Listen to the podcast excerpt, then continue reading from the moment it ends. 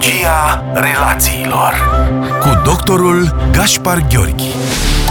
Bun găsit tuturor! În ediția de astăzi vă invit să vorbim despre cum ne putem cultiva inteligența emoțională în vreme de pandemie. Izolarea și distanțarea socială sunt experiențe dificile pentru noi oameni, datorită faptului că suntem configurați neurobiologic să trăim în relații, iar acum știm cât de important este să evităm contactele fizice. Însă, din fericire, nimeni nu ne spune să recurgem și la o distanțare emoțională sau psihologică. Am putea spune că acum, mai mult ca oricând, ne putem apropia sufletește de noi și de cei dragi nouă. Desigur, dacă cei dragi se află la izolare în altă parte, atunci vom avea nevoie de mijloacele moderne de comunicare. Interesant de știut este că, potrivit studiilor de specialitate, inteligența emoțională, această formă de inteligență despre care se vorbește atât de mult în ultima vreme, poate fi cultivată doar practic, nu și teoretic. Cu alte cuvinte, atunci când ne confruntăm cu experiențe dificile de viață, așa cum este această criză colectivă, creierul uman își activează mecanismele de protecție și spunem că devenim activați din punct de vedere emoțional.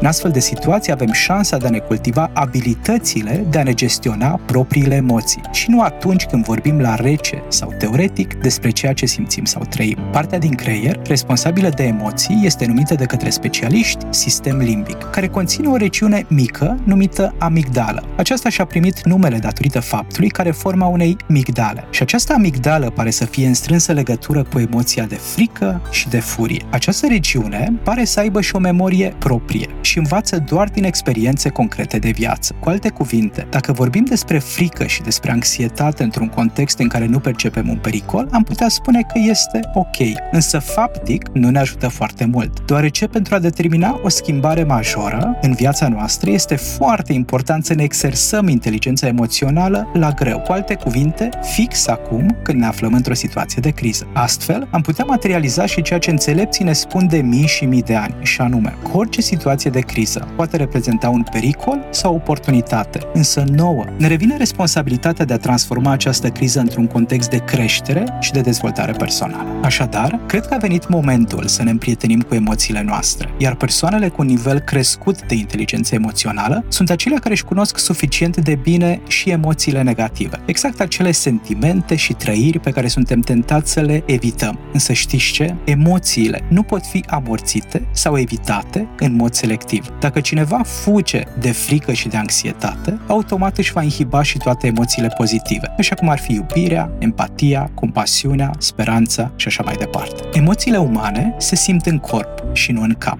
De aceea, primul pas este să coborâm din mintea noastră în corp, în casa sufletului nostru și să fim atenți la ceea ce trăim, la emoțiile, sentimentele și stările noastre. S-ar putea că la început să ne fie destul de greu, însă este foarte, foarte important să ne amintim că noi, oamenii, suntem extrem de rezilienți și de puternici. Astfel, după ce ne-am îndreptat atenția asupra corpului, este esențial să ne deschidem mintea față de propria emoție și să o acceptăm. Regula numărul 1 în situații de criză este normalizarea și tolerarea emoțiilor. Ulterior, este important să începem să vorbim despre aceste emoții. Persoanele cu un nivel crescut de inteligență emoțională îndrăznesc să fie în contact cu propriile emoții. Persoanele cu un nivel scăzut de inteligență emoțională, atunci când simt emoții negative, se vor enerva, se vor speria și vor încerca să facă tot posibilul pentru a evita, pentru a nega acea emoție. Iar din păcate, aceste comportamente pot duce în timp la probleme de sănătate mentală, la tulburări de anxietate, la depresie, la probleme de comportament uh, fizic, la agresivitate, la comportamente de risc, cum ar fi consumul de alcool sau de substanțe și așa mai departe. În timp ce persoana cu un nivel crescut de inteligență emoțională va da dovadă de cât mai multă curiozitate față de propriile emoții, s-ar putea să aibă gânduri de genul e firesc să simt frică și anxietate în condițiile date, pentru că asta înseamnă să fii uman. Cu alte cuvinte, noi oamenii, dacă vrem să ne creștem nivelul de inteligență emoțională, este foarte important să ne conștientizăm emoțiile, să le acceptăm și să vorbim despre ele. Să găsim o persoană de încredere alături de care să putem să purtăm o conversație intimă despre ceea ce se întâmplă în universul nostru interior. Dacă ar fi să recapitulăm, atunci am putea spune că recunoașterea, etichetarea, acceptarea și verbalizarea emoțiilor sunt abilități care descriu nivelul nostru de inteligență emoțională. Și putem exersa asta în relația cu cei dragi nouă, cu partenerii, prietenii și cu părinții noștri, însă în mod evident evident și cu copiii noștri. Iar pentru mai multe detalii despre cum îi putem ajuta pe copiii noștri, vă recomand cu mare încredere cartea scrisă de John Gottman, care se numește exact așa, Parenting, cum să creștem copii inteligenți emoțional, un volum care este disponibil pe pagina de psihologie.ro. Atât pentru astăzi. Fie ca noi toți să transformăm această criză într-o oportunitate și după ce vom ieși din izolare și distanțare socială, să devenim ceva mai inteligenți din punct de vedere emoțional și relațional.